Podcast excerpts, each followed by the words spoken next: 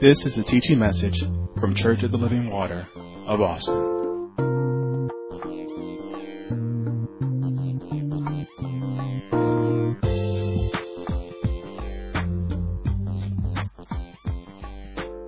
You go to Philippians chapter 3, which is our foundational scripture that we have, and we're continuing on the subject of pressing towards the mark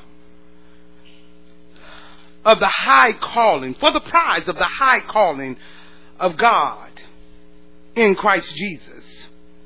And Paul says here in Philippians chapter 3, beginning at verse 13, he said, Brethren, I count not myself to have apprehended, but this one thing I do, forgetting those things which are behind and reaching forth unto those things which are before. I press towards the mark for the prize of the high calling of God in Christ Jesus. Let us therefore, as many as be perfect, be thus minded. And if in anything ye be otherwise minded, God shall reveal even this unto you. I'm glad you're here. So if you're any of you thus minded about anything, God is going to reveal it even unto you.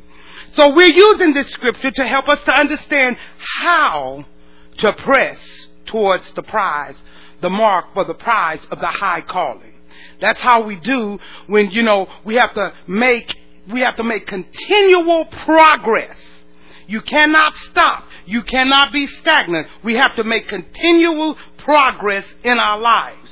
How do we reach forward to those things that are before us? And how do we forget those things that are behind us? Those things from our past? Because we have to move forward and we have to forget those things that are in our past. Amen. And listen to me closely. We need to be in a place we need to and we should want to be in a place where we are consistently making progress. You have to consistently make progress. Now, like I said last week, being consistent can be difficult. Being consistent can be difficult. And I told you that the will of God, remember, is always in front of you. Know that. The will of God, the will of God for your life is always in front of you always in front of you. That keep in the forefront of your mind. The will of God. That means you don't ever have to wonder what the will of God is right there in front of you. Are you following me? But sometimes we can struggle to press forward, to press and move. We can struggle to get from one place to the next. There are times that we're moving, but we're not moving forward. We're just moving. We're just busy. We're just doing things, but we're not moving forward in a progression fashion. We need to be progressing. We need to be moving forward. We don't need to just be spinning our wheels. We don't need to be busy and doing things and tiring ourselves out at the end of the day and still uh, just where we always been. No progression. Amen. Because we do a lot of stuff in a day. But at the end of the, of the day, you just back where you started. And you've even said it like, oh Lord, seems like I've been just busy all day, but ain't nothing really going on. Now, sometimes we don't press forward or make progress because of these things. Sometimes because we're unwilling. I'm just unwilling to do the things that I hear and I know I'm supposed to do. I'm just unwilling to do that. You know, God will speak something through the pastor or through one of the ministers, or he just, just, just teach something. And then all of a sudden you be like, mm-hmm, but I ain't doing that. That's unwilling. You gotta get outside the package. If you're always looking at the package that God is delivering His message to, you're gonna miss it. You're gonna miss it. You got to get outside of the package delivering the message and get into the message. Get into what God is saying and speaking to your heart. Amen. Sometimes we're unable.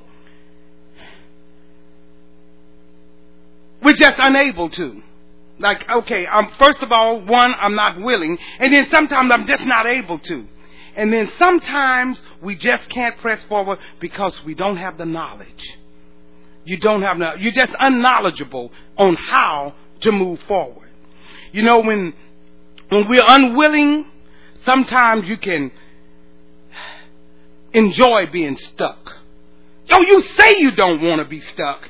You say you don't want to keep living like you've been living. You say you want things to be different, but you stay in that stuck place. You want to stay in your past. You say, I don't want to stay in my past. I don't want to stay, you know, I, I don't want to stay where I am. I want to move forward. Sometimes you're just unable to. You're just unable. You know what? And when I say you're unable, you just don't have the tools. Now, some of you have been sitting in here and God has given you the tools and you put them on the side.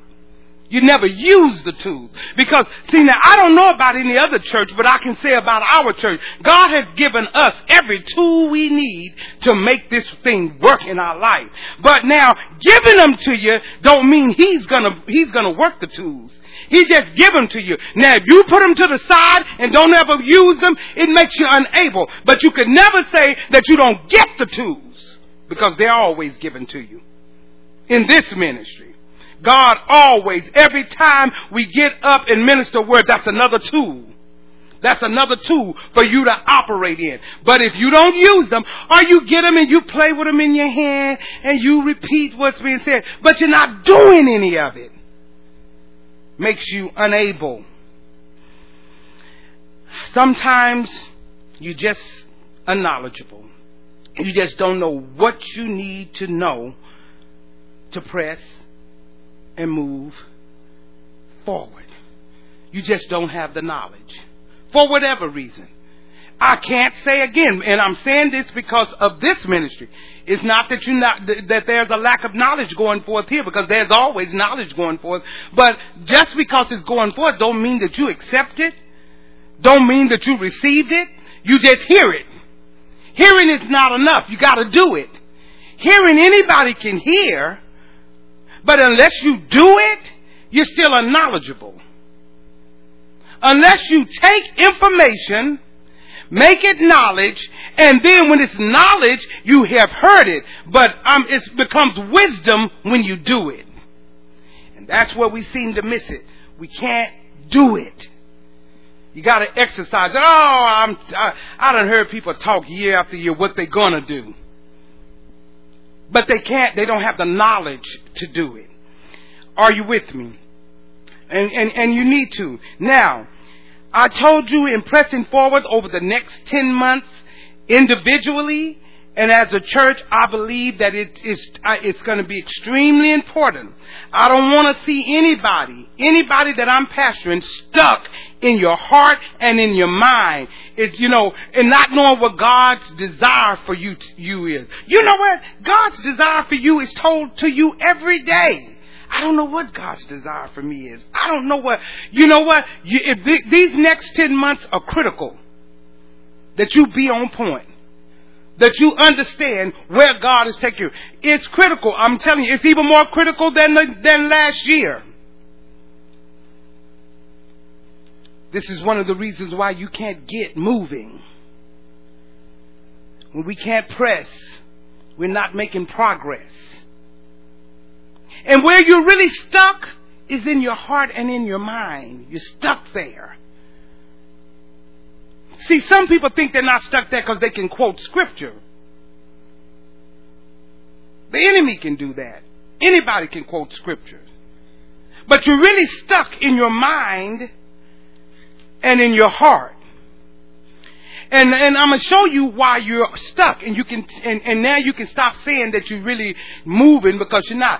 This is how you know you're stuck. You keep revisiting and revisiting things and going back around things and you're just trapped with things in your heart and your head. Things that have happened, things that are going on. You keep your past and what this happened. You just keep revisiting it.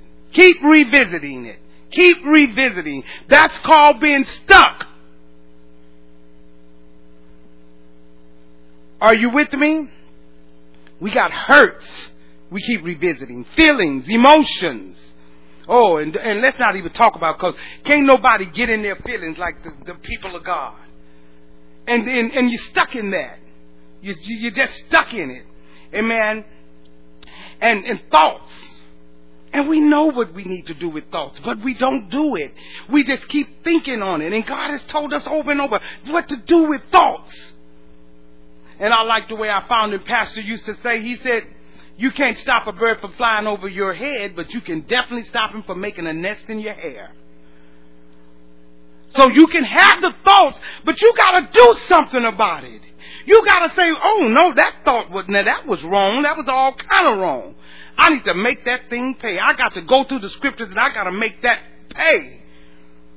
I got to hold that thing captive and say, you're to pay. And then I use every scripture I can find until I beat that thing down and out of my mind and out of my heart. But instead, we just sit and meditate on it. We meditate on all of that foolishness. That's what keeps you in unforgiveness. That's what keeps you sad. That's what keeps you all messed up and, and just can't, stuck. That's what keeps you stuck. Just revisiting. It's like looking at an old TV show over and over and over again. I've done that, you know, TV shows that I like or, or something, and I'll look at it again, again, again. That's kind of what we do. And that's called being stuck. You just keep doing that over and over again. Okay, let me re, let me rewind it and look at that again. And let me look at that again. This is one thing you should know about always looking back as well. Did you know when you look back in the past on whatever situation it is, do you know every time you look back you see something different?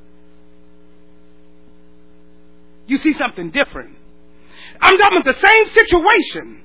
That's why God don't want you always looking back there. Because the same situation. And then all of a sudden you get mad all over because you seen something else. In that same deal, and you be, keep looking back. You look back again, and then you see something. I can't believe. Well, you know, because you keep looking back, and every time you look back, you're to see something different.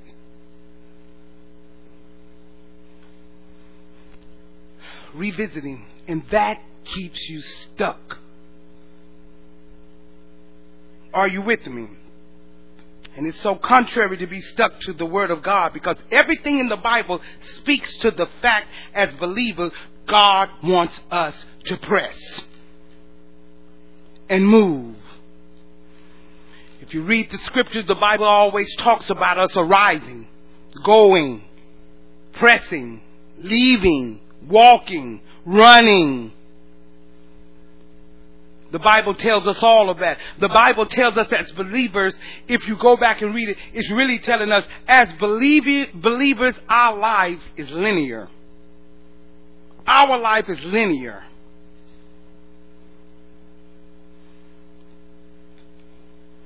A progression, a moving forward. You just don't want to be stuck. And so many believers. And they love God, but they're just stuck. You're going to heaven, but you're stuck here. You're stuck trying to trying to work the word of God, but you're just stuck because you keep doing the things that keeps you trapped. And I made this statement, I'll probably make it throughout this whole series. I've made this state statement and I'm going to say it over and over again because it's very important. I said, if you were born again, you're a born again believer, full of the Holy Ghost, and to the best of your ability, you've been applying the Word of God to your life.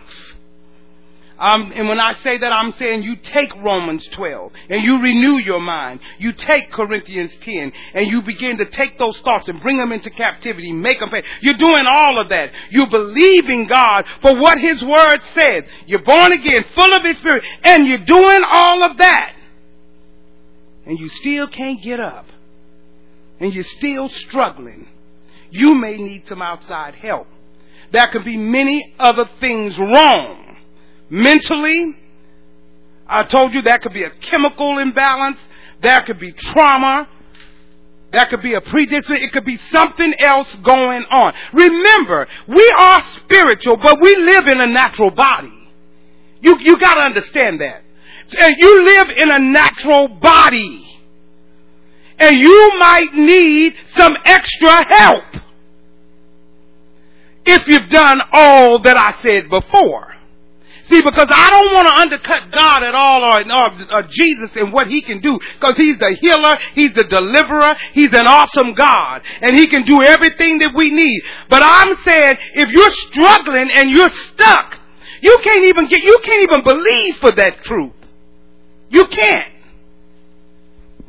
And so, because you can't, it doesn't mean that God's not able. So you have to go to your primary doctor and say some things that's going on. And then, and, and, and see if you might need some, some, something else, some other help. Amen. You, if you can't seem to press, you may need additional help. That is, you're just struggling. You need some other tools to help you listen beyond spiritual tools for the natural body. Now, if you're doing all of that, if you're born again, full of the Spirit, walking in the Word of God, you tearing down strongholds, you doing all of that, then God's Word should work in your life.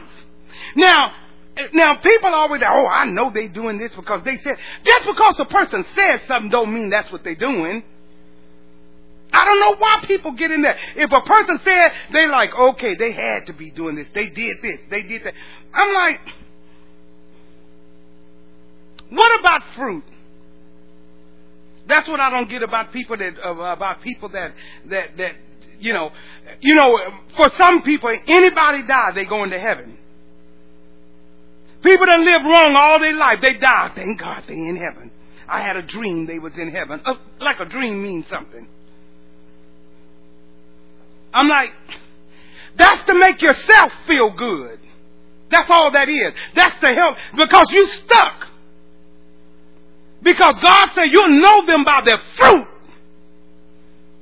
You can't underscore that and say, oh no, that, you know, they, they went to heaven. Everybody, everybody go, everybody once they die went to heaven. No. We, we, we, see, there's a mental problem there. Are you not reading the scriptures right? You're not going to make somebody be in heaven because you just want them there. They got to work this word. And there's no such thing as somebody said, yeah, I know that they confessed the Lord. I know they knew God and they living like sinners. No way. That's not the fruit. God said, no way. I don't care how much you try to make it right. I don't care how much you try to say, well, I know they knew the Lord. I know they said they loved the Lord. How did they live? See, you're just making yourself feel good. But see, I want to crush all that so that you can get the reality and say, you know what? I don't care what you're saying. I'm going to minister to you. Because once it's done, it's done. Once a person take their last breath, there's no do-overs. Are you with me? Now, we talked about it uh, uh, about two weeks ago. I talked about the the mental health part, and you know, and sometimes we need the mental uh, restoration, and we need to go. We're going to move on from that because we talked about that. Amen. You, you, you do everything that you know you're supposed to do. Amen. I need to make sure everything, listen, you need to make sure everything in your natural health is in order because guess what? If your natural health is off, it can affect your mental health. Did you hear me? If your natural health is off, it can affect your mental health. It'll, it'll affect your mental ability to do. Because your natural health is off. If your balances is off. If your levels are off. If your numbers are down. If what, whatever that's going on, well, you know, whatever it need be, those things can cause a reaction because you live in a natural body. Are you with me? There's some of us, not all of us, we go through different things in life. Or we have different challenges. All of us do. That happens in our bodies. And as you get older, you'll see. And we and, and you may have some imbalances.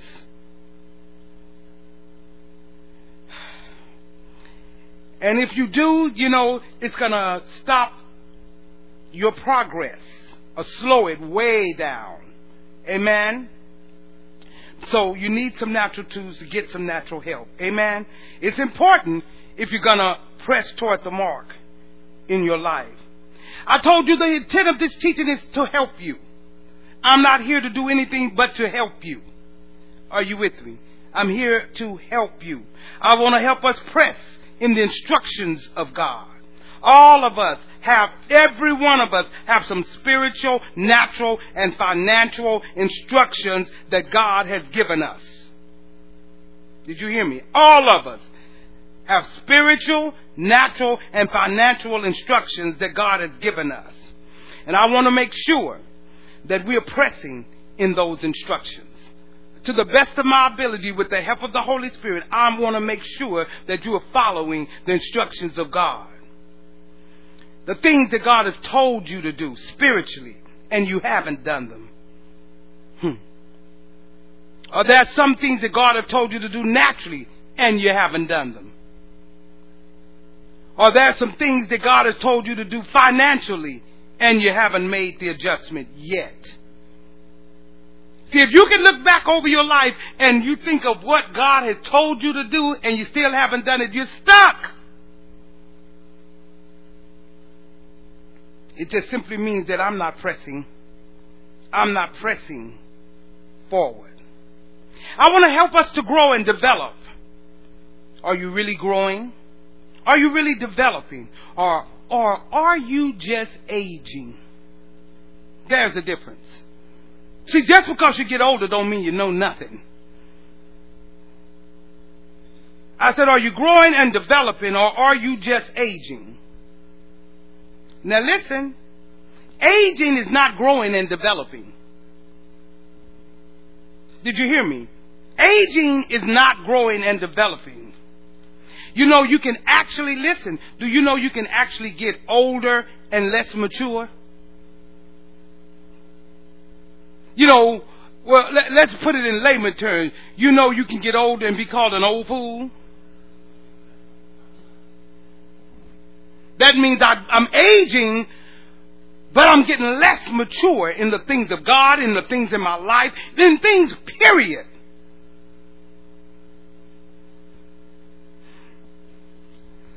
You know how you can sometimes you see somebody and I guess they call them sugar daddies or whatever, and you see an older guy with a young chick, and what do you say? An old fool. Well, that's the same. That's the same way you look to God. When you're growing, you're supposed to be growing and developing, but you're just aging, but you're getting less and less mature. God's sitting back on the throne saying, "What an old fool."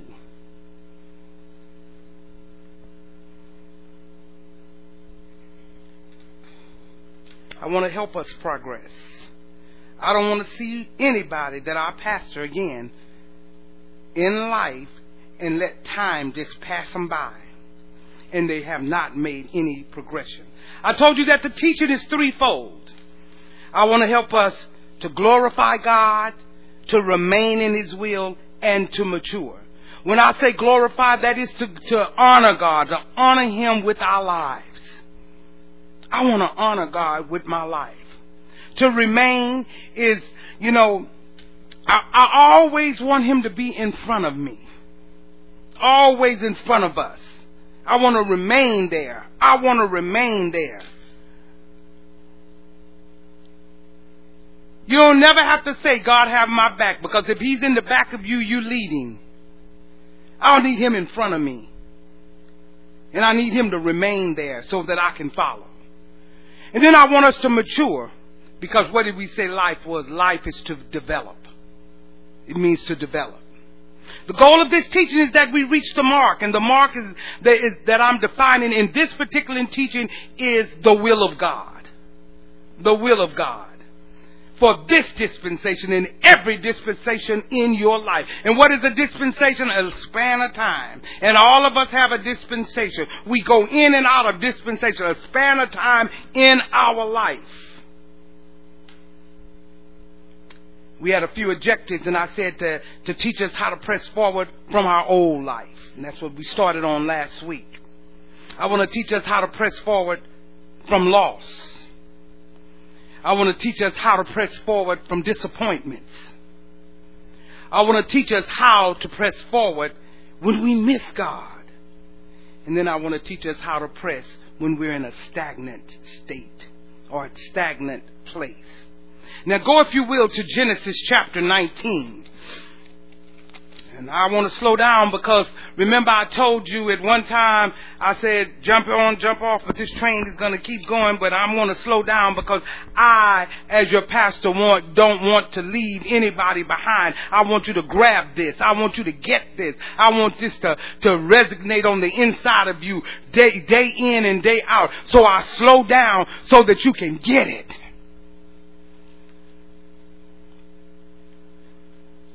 In Genesis 19, I want to remind us that last week we looked at how to press toward,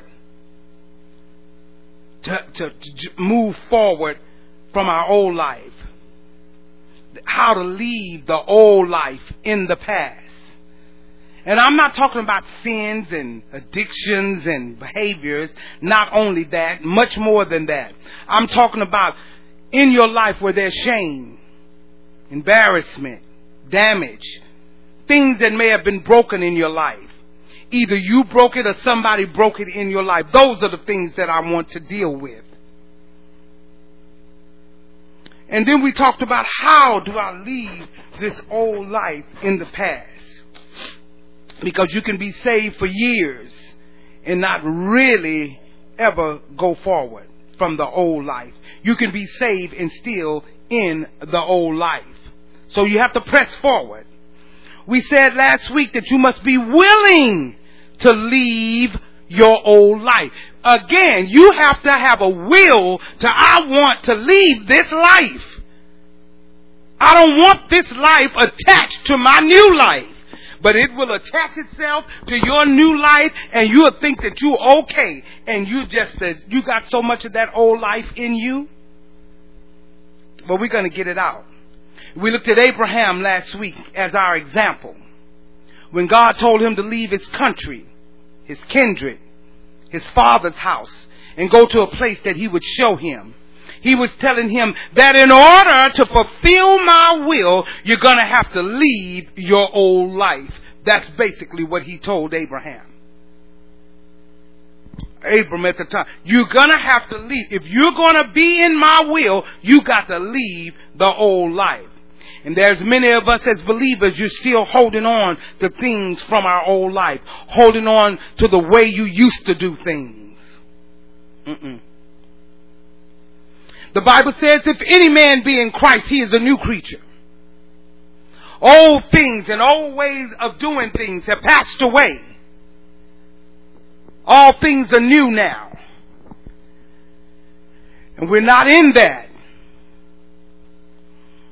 Not things that we want to pick and choose, but the old life. See, we want to pick and choose things we want to let go of and then keep those things that we want to keep. And that's not good for you. Some of you have to leave old people behind. Some people in your life from your past before you knew the Lord. You know, you'd be like, oh, no, but they still. Mm, mm, no, no. For some, you have to let it go. Because people from your past before Christ, they are not equipped to help you in your new life. They are not equipped to help you in your new life. As a matter of fact, they're going to drain you and they're going to lead you to distraction. And see, we even, you know, we, we, we, we can't rightly divide. Because not only are we just talking about people, that can be family. But see, when I teach this, what you hear is leave your family alone. Don't have nothing to do with them. And I'm not saying any of that. I'm talking about them putting a drain and a strain on you and keeping you from the will of God.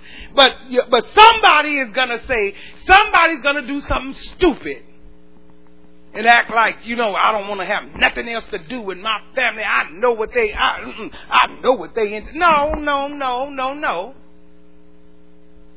You just can't let them drain your life. You just can't let them lead you in distraction. You can't hang out. See, people want to live a, a, certain way. They want to straddle. They want to stand in two places at one time. You can't do that. Make a decision. People that you knew and friends that you knew and family members that you knew before Christ, they're going to negatively pull on you while you're trying to press forward.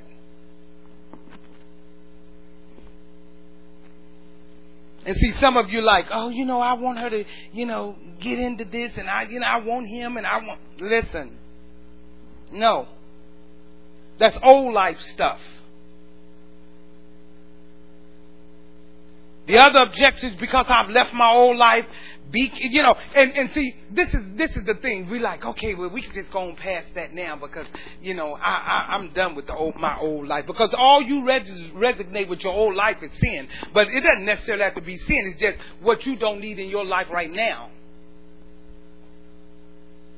Wrong people, wrong places. That may not necessarily be sin, but they're not good for you now. And don't be so sure that you've left your old life. Be careful. Because let me tell you something. All you got to do is suffer a loss or a disappointment or you missed the mark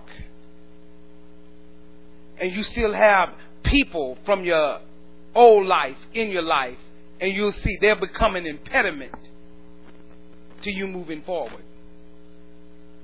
They will has nothing to do with your love for them, but they will become an impediment.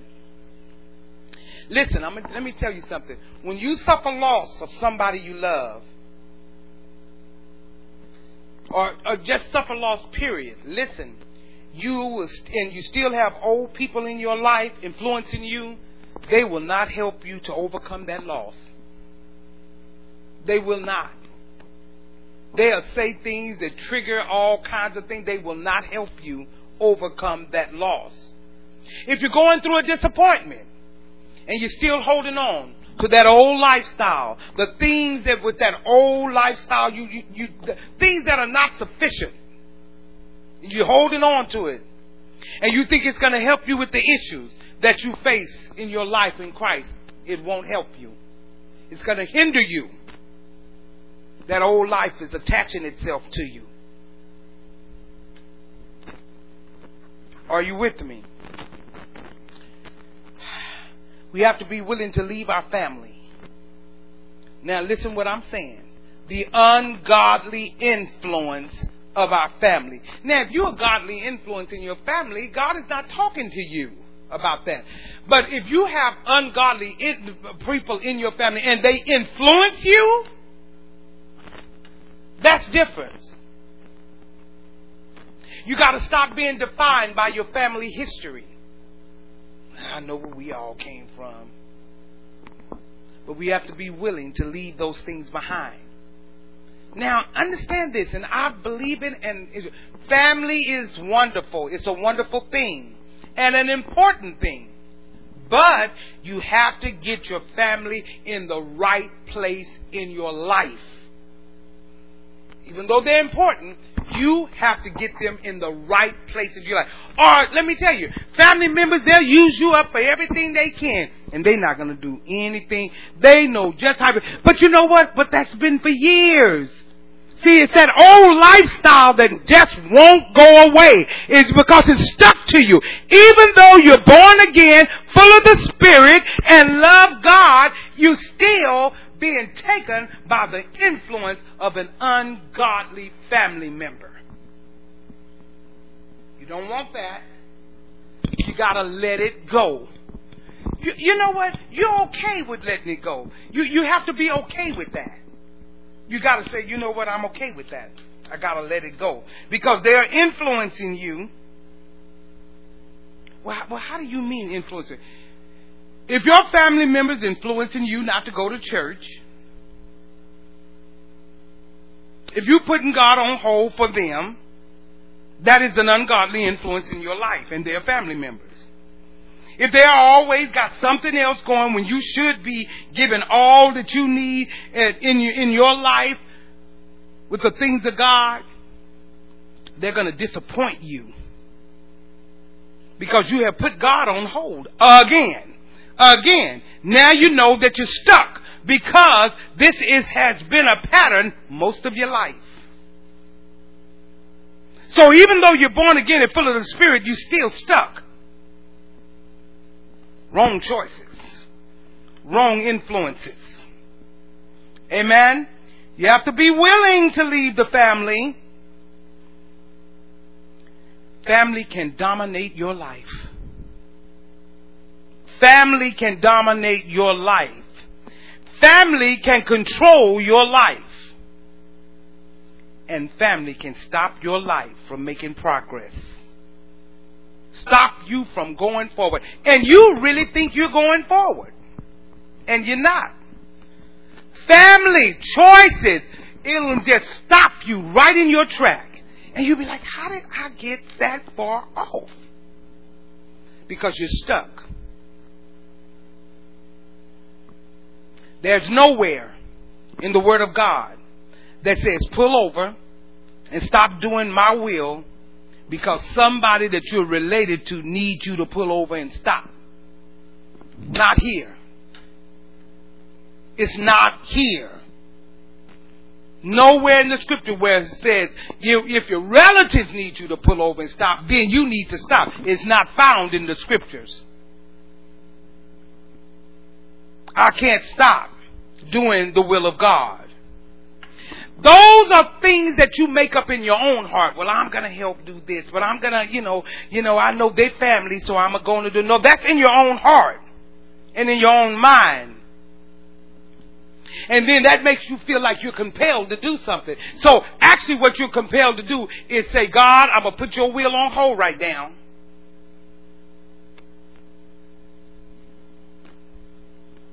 See, this pandemic has messed a lot of us up. I'll get to that in a minute. Many of you, listen, many of you, you have financial problems today. You have spiritual problems today. You have natural problems today.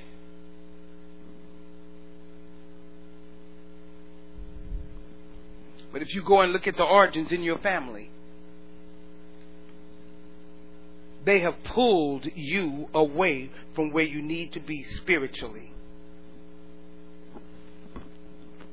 Now, again, don't be upset about it. Don't be dismayed about it because we're here to help. God is just pointing it out to you now. He's got the solution. Your family have drained you and has called you, caused you not to do what you need to do naturally.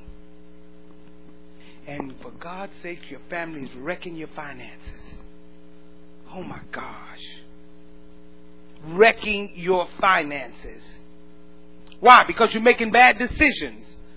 Decision to help people that are living. Listen, you, you, you, you're making wrong decision to help people that's living on the other side of the flood.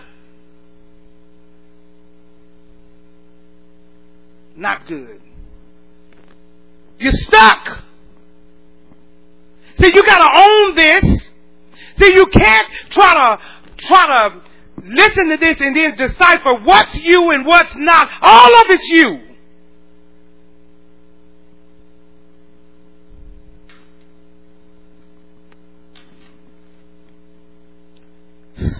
We got to get this. God is saying, no, they've wrecked your finances.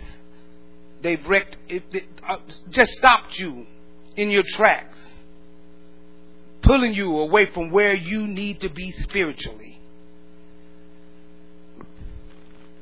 Living in a place where God would not have them to be, and you're helping them. Then we said that we have to embrace our new life. I have to embrace wholly, fully my new life. Understand this. Your life is now hid in Christ. Your, you, you, your, my new life is church. It's about the things of God. That's your new life. But let me give you, give you a caution to many of you. You have to be very careful with what the pandemic does or have done. You got to make sure that the pandemic have not created in you an opportunity for you to go back to your old lifestyle you left. It's easy to do because see, I'm not, I'm, I'm, I'm not seeing everybody. It's easy to get back in your old lifestyle because you're not fellowshipping in you you're doing this. I can let me tell you, people that have left just during the pandemic because again, I understand that old lifestyle got you way away. You wasn't had streaming.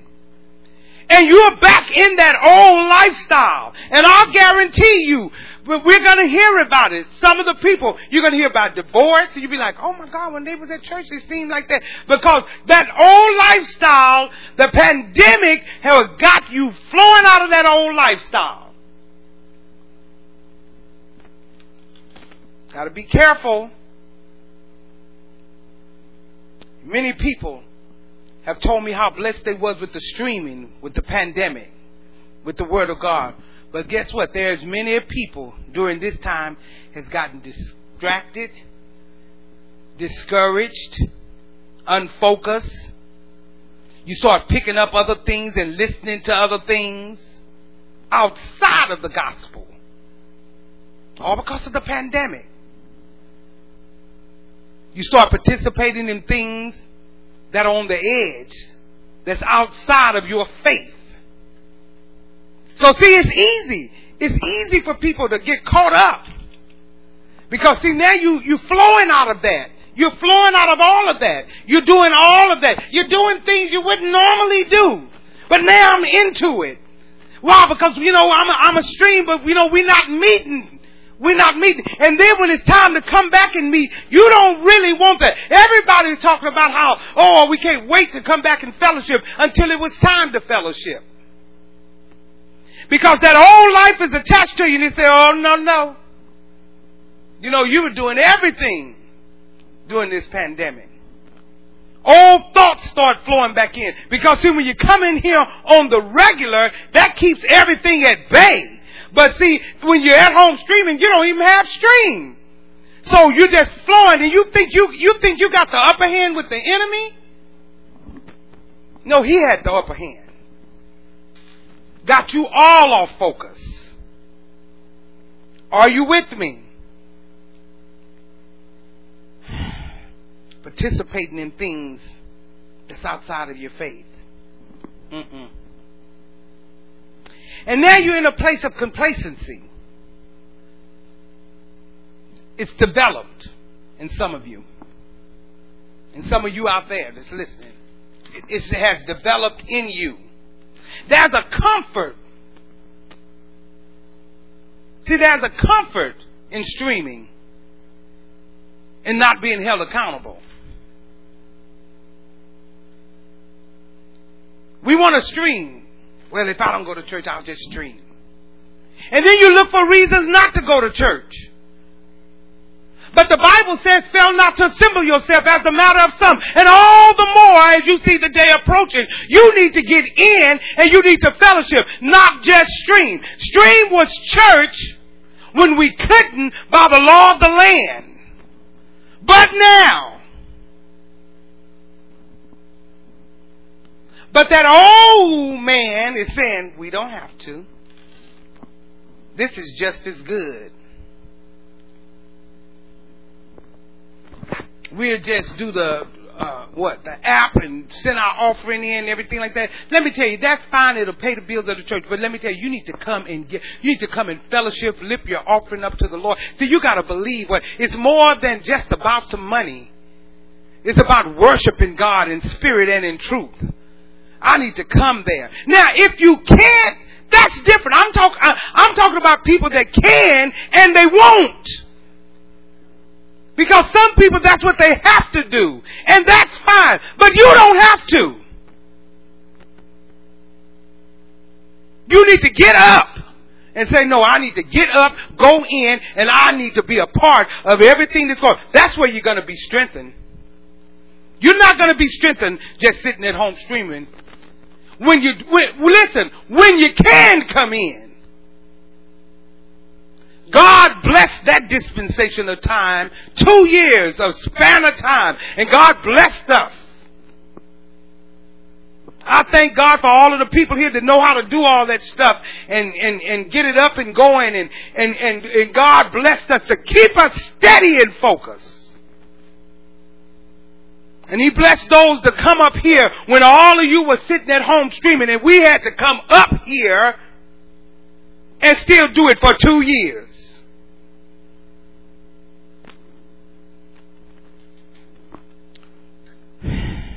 That complacency. You need to be in church. And I'm not just talking about just, just, just coming into a building. You have to have a relationship with God. If you're able to come to church, you need to come. If you can't, that's different. Because we're not going to try to roll a hospital bed in here. You don't have to do that. God still loves you with you, you see I don't want you to take anything out of context. Some of people and some of you in here have allowed activities to diminish your relationship with God. My relationship is fine. How is your devotional? Don't raise your hand and please don't answer. See, you, you, you, you say it, but this is the way that you do a self inspection. See, have it diminished? How is your devotion? Your devotional time? How seriously do you take church?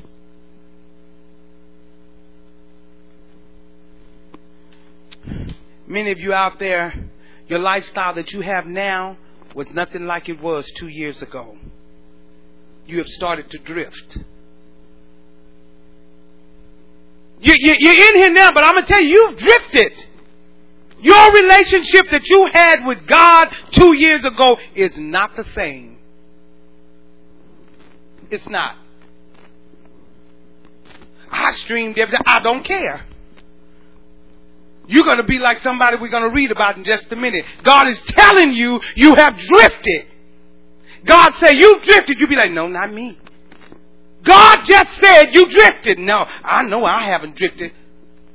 God said, if God said it, it's so. The lifestyle you had two years ago is not the same lifestyle.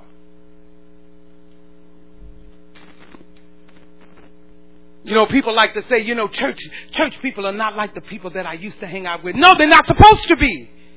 The people that you used to hang out with, that's the one who drove you to the altar.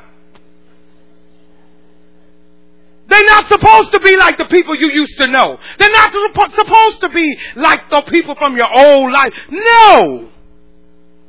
Thank God.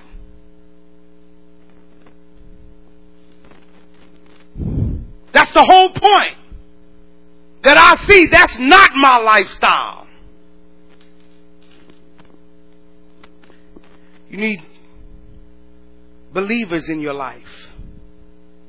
Listen, if you're in the family where God is your father, Jesus is your brother, and the Holy Spirit lives on the inside of you, and you have brothers and sisters with one another, that's your life. That's your life. And here's another thing. Some, uh, that some of us, during the pandemic, listen, because God is talking specifically to you. During the pandemic, God said you have reconnected with old people through social media. You've reconnected with old people through social media. And you've disconnected to people that God has placed in your life to keep you, you in your right mind, to keep you focused, to help you stay focused and undistracted. You kind of, you, you talk to them every now and then. But now I'm all hooked into those that I'm connected to now on Facebook and Twitter and, and all of that. Now those are my friends. See, the pandemic that set up a whole new environment for you. But they're my friends. Oh, I haven't seen them in so long. Oh, hallelujah. I didn't even know they was on to. Those are people that you are now connected to and you rarely talk to the ones that God said that's the ones you need to be in your life so you can stay fresh.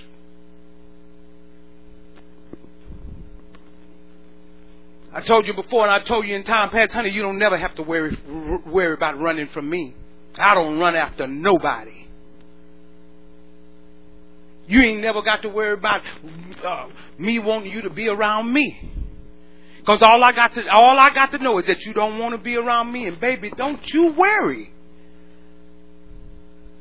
Don't you worry. I don't run after, what? See, I count what I have valuable and nothing in and of myself. I count it a privilege and an honor for you to be in my presence because of God. And especially if I know I have something on the inside of me that I know you need. But all I need to know is you trying to run from me, you'll never get it. And I don't care how many churches you go to. And I don't care how many ministers you talk to. and again, not boasting about anything of myself. Not as though I have apprehended. But this one thing I do know is the relationship I have with God. And what He's telling me. And what He's showing me about the people I pastor. And I know some of you, you still gotta, you gotta struggle with that. Oh, well. I don't know. I found it pastor always my pastor. I'm Sister Hill okay, but you know, I, I get. You know what? Please, please. I know who I am. It's okay that you feel that way. Just get the word. You you you can call me Sister Hill. You don't even have to call me pastor. It's okay. You have to learn better.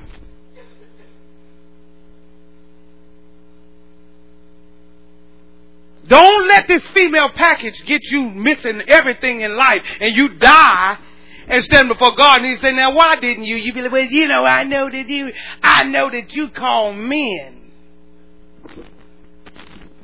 God said, well, is she a man?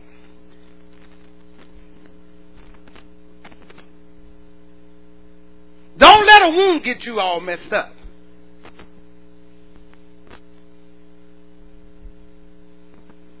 Because, honey, I can go toe to toe with any male.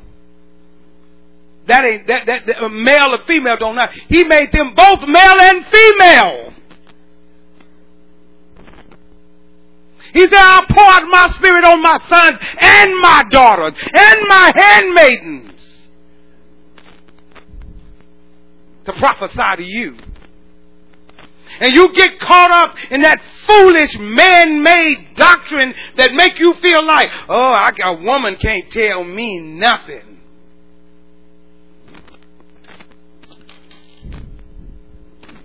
Hell has enlarged itself.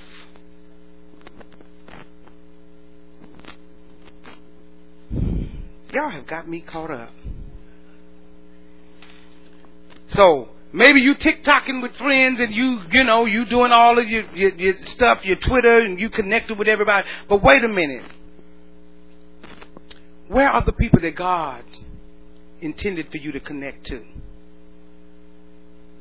So what's happening to some of you? You have to reconnect to people who are inside of your faith, not outside of your faith. Are you with me? And see, and, and this pandemic has made a lot of us forgotten.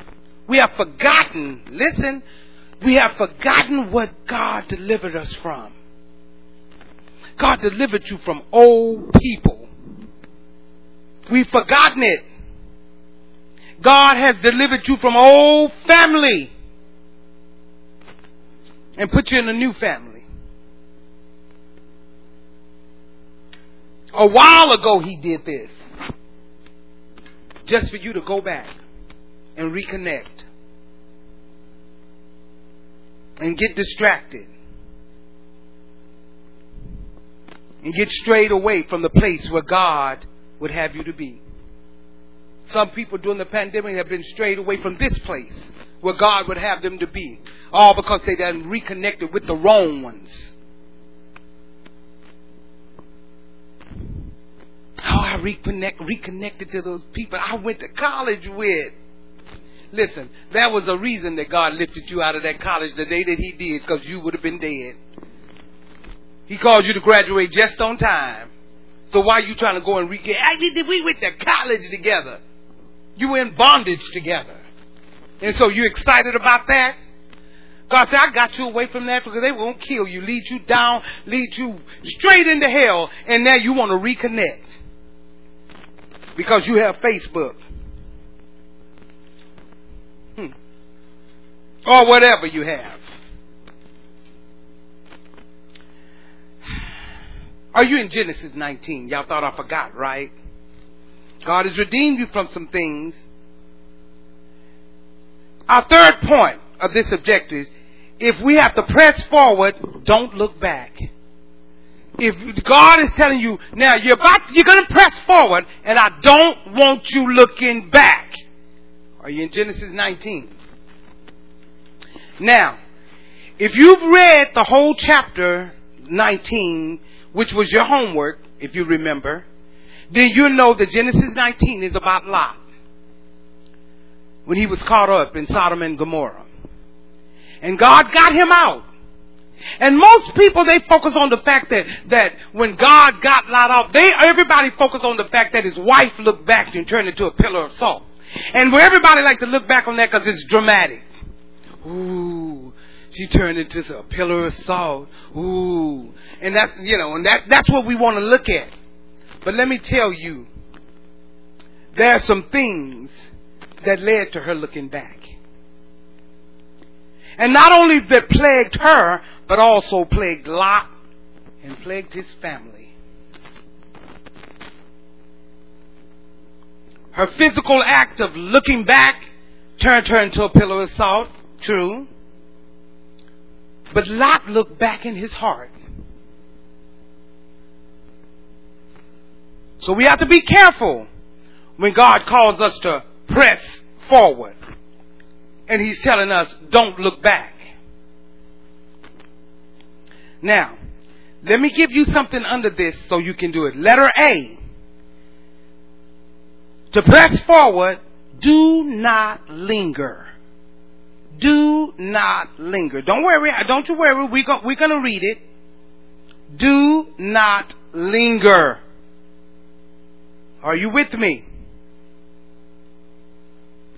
The word linger means to, to slow walk. It means to slow walk. It means to wait around. It means to delay. When it's time to press forward, you're lingering. And this made me think when I was studying, it made me think about my children. When it says slow walk. I was thinking about, you know, when your children are two, three, four years old and stuff, when they finding out that, that not only they have a will, but, you know, they, you know, they, you know, they finding their personality and they do all that. And you can remember like when they're that age and you tell them, come here. Come here. Did you hear me? Come here. You know what they do? And they kind of, that's called slow walk. Yeah slow walk. They coming, but slow. And they just, you know, and you be like, get your little tail over here. And they, slow walk. And I believe that's what a lot of us are doing with God, slow walking. God tell us to do something, we like, mm, slow walk. Oh, we can all remember that that have children. And some of you that have little children now, you're getting it now and you understand what I'm talking about. Right at the age when they can kind of understand English and find out at the same time they have a will. I ain't coming there as fast as you begging me to get there. And I, I and, and you know what? I'm still tripping about these parents that don't spank children. I'm like, they must don't. They they that that, that lets me know. You, oh, you know what that tells me? If you go to Church of Living Water and you don't spank your children, you're stuck. Because we teach that. Any person that don't spank their child, you're a fool. And I called you that. Don't spank them.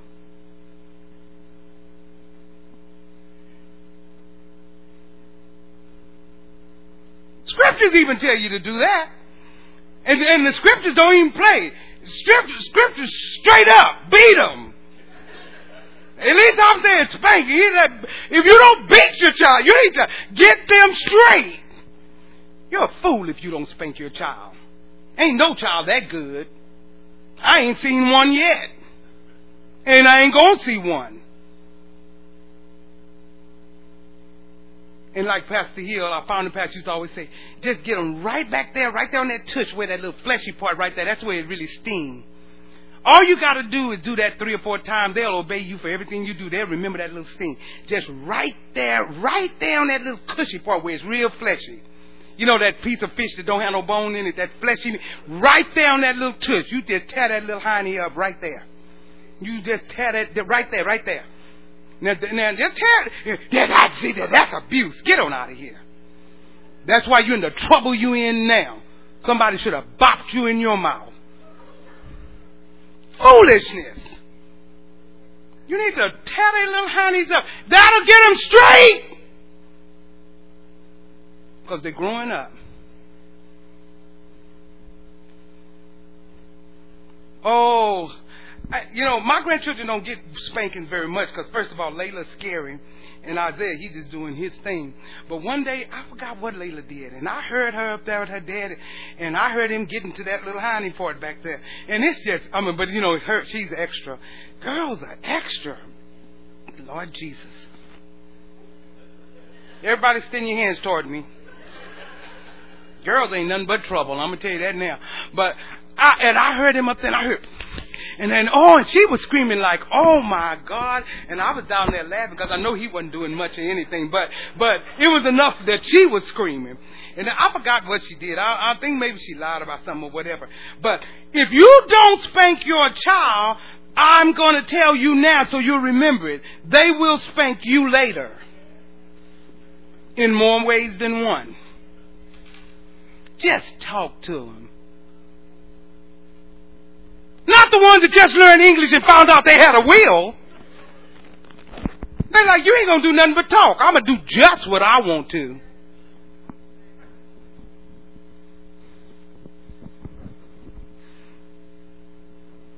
I can't wait to get the prophets over to my house. Samuel and Elijah.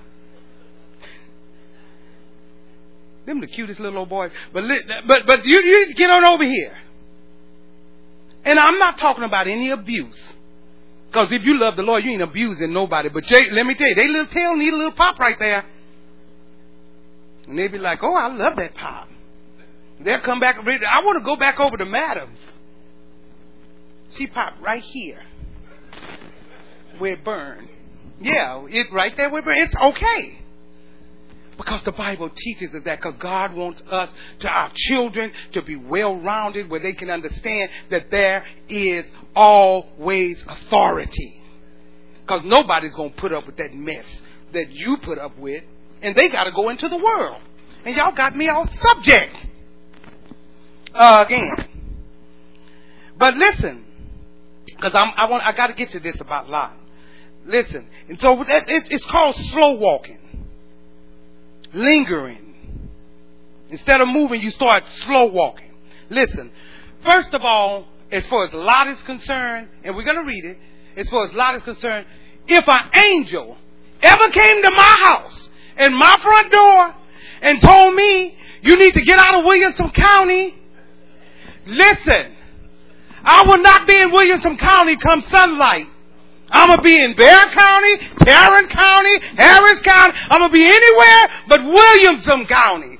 If an angel come and knock on your door and say, God said move, I don't care what's left. I ain't packing nothing.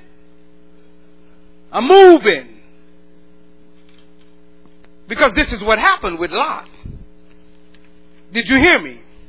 This is what happened with Lot. Now the angel comes and tells Lot. See you now. See your your uh, we got I got it right here. But now your homework was to read nineteen. So what I'm talking to you about, you should already know because you did your homework. If you didn't do your homework, guess what? You're stuck. You're stuck. I forgot. No, you're stuck. Because this has to be important to you. But the angels came to him and told Lot, get out of the city.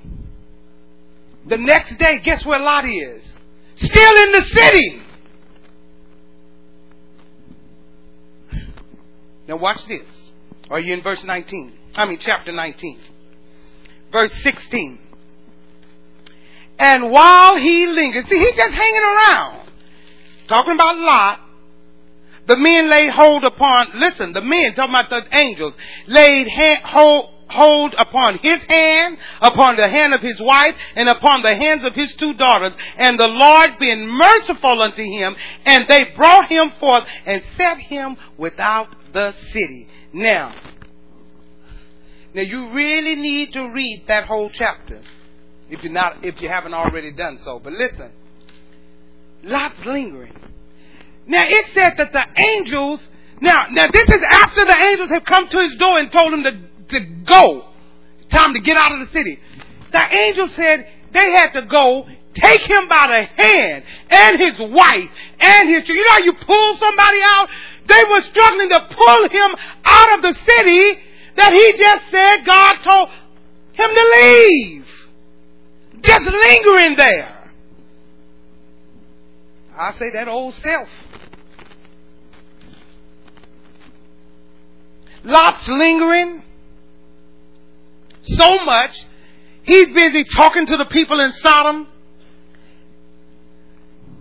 The Bible says that the, the, the they even tried to rape the angels, the people in that city that he's trying to stay in.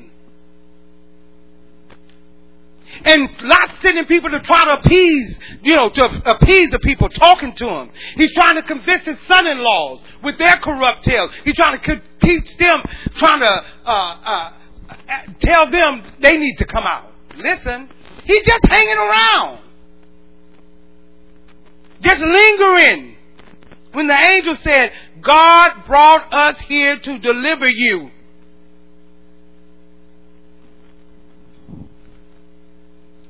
They had to do just like some parents go and pull you out. Pull you out. Church, be careful that you're not slow walking God. Be careful that you're not just saying you don't, you tired of that old life. No, you're not. No, you're not. Saying that you're tired of the old struggles. No, you're not. You're not tired of it. Uh, I'm tired of going through the same thing over and over again. No, you're not. No, you're not. You're lingering. You're just like a Lot. You're just lingering around. God has given you the instructions. God's instruction ain't changed. All of a sudden, you done put God's instruction on the back like He never said it. You're stuck. God's word doesn't change. And now you're doing the will of God. No, you're not. You're stuck.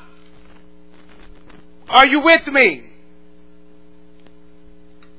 Be careful you're not slow walking. God is going to always give you instruction. Always. And if you start slow walking, because you're having an infinity about your old lifestyle, Are you trying to define yourself in your family? And you're not obeying the instructions of God. So, in order to press forward, don't linger. Listen, write this down. Slow obedience is no obedience. Did you hear me? Slow obedience is no obedience. Mm-mm-mm. I like what I like what he said. They took him out the city. And it came to pass when they had brought him forth abroad, and he said, Escape now. This is the angels telling Lot. He said, Now escape for your, your life. Look not behind thee, neither stay thou in all the plain. Escape to the mountains, lest thou be consumed. This is what Lot tells the angels. Oh, not so, my Lord. Then the angel's telling them, God said, go to the mountains. Verse 19. Behold now, thy servant hath found grace in thy sight, and thou hast magnified thy mercy, which thou hast showed unto me in saving my life, and I cannot escape to the mountain, lest some evil take me and I die. Now how can be as evil as a place they were trying, they were going to rape his daughters, they doing everything there, Homosexuality is big there. They're doing everything. They try to rape the angel. Now, he said the mountains is worse than that. What could be? He's already in a bad place. And the angel said, get to the mountain. He said, oh no. Something bad might happen to me there. But God said, get to the mountain. No. No. God doesn't know what he's talking about. I can't go there. Something will happen. But God said it. The angel said, no, God said, go to the mountain. Hmm. I'm just going to finish this just, just, just a little bit, and then I'm going to stop because I'm out of time. But, but, but I, I, I want you because I, now you, you're going to have to go back and read this all again. And you're going to see everything that Lot begins to say. But right here, he's already arguing, no, not so. Uh-uh, something happened to me there. And then verse 20, Behold now, this city is near to flee unto, and it is a little one. Let me escape thither. Is it not a little one? And my soul shall live. I see there's a smaller place right here. See, that's us. God tell you what to do and you're going to show him. That's like going in the doctor's office telling the doctor what's wrong with you. Doctor's trying to give you a diagnosis. Now, let me tell you what you need to do for me. No, God said, I want you to go to the mountain. He said, no, no, no. Hey, what about this little city right here? Why can't I go there?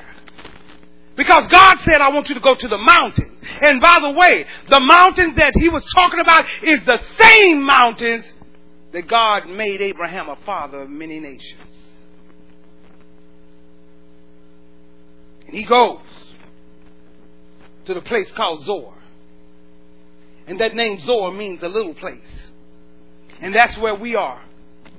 We want to, God tell us to do something, we try to find something. Well, what about this? Just a little smaller than what I'm actually, something little. I'm going to pick up here tomorrow, I mean next week, because if I go on, I'm going to get real excited because then we have to read all the way to 1719 and then we kind of have to find out about not being compromised and we got to go on. But that was enough for you. But listen, no lingering because he lingered and we're going to see what happens. And see, we're going to have to rush through this next week because we got to get to understanding how to move forward after you've committed a loss. But, but I'm, I'm closing in just where I need to be. He said, What about this little place? What about this little place? why can't I go there? Don't try to tell God where to send you. Always remember this. The first place God tell you to go is the first place you need to be. Not the second place. Not the third place. Not the place you want to go. Wherever God told you first, that's where you need to be. Don't try to go do, doing no other stuff. And don't try to convince God. You're going to find out that little deal at Zoar and how, how I told you he looked back in his heart. You're going to find out how much trouble it brought to that family. You'll find out his daughters had sex with him to try to have children. All kind of wrong when you go into another place that God didn't tell you after he told you what to do and you're going to do it because it looks better. God didn't quite know it. This is what I really need. We always know better than God. Well, I don't believe God said that because this would be better. God wasn't talking about better. If an angel came how many of you say, if an angel came and told me, thus said the Lord, I'm booking or I'm doing exactly what he says? So, let me see a show of hands. If an angel came to you and did it, you're going to do it. Well, guess what God calls this person in this house? Someone, oh Lord. Go back and read Revelation. There's angels that God has put over his house. I get it. I get you. Oh well, now, well, yeah. See, now I get it. See, whenever you start doing with the package, you're like, uh, no, no, no, no, no. Uh, go back and read. God put angels over the house. When you read in Revelation, it said, "In the angel, uh, this uh, Ephesus, and the angel, they're talking about the pastors in that church." So now, all of you, if you lied ought to pray that God strike you down right now, right? Just, just throw that in. But I just want you to know. See, we, it's easy to say until you get the reality of it. See, you get the reality of it, it's like, no, wait a minute. Because after all, she can miss it.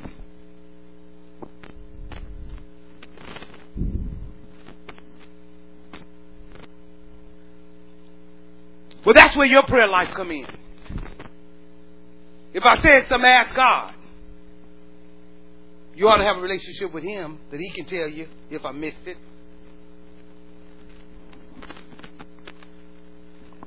But Lot looked back with his heart, in his heart, and it caused the whole family to pay. And he didn't go where God told him to do. And guess what? When he told the angels, what about this place? What if I go here? You know what the angel said? The angel said, Be it unto you according to you, because we can't do nothing until you leave. If that's what you want to do, we told you what God said. If that's what you want to do, just do it, because we have to do what God. See, we're gonna obey God. We got to destroy this city, and you're lingering. So if that's what you want to do, then go. So we can take care of our business. Biggest mistake of his life. Stand to your feet.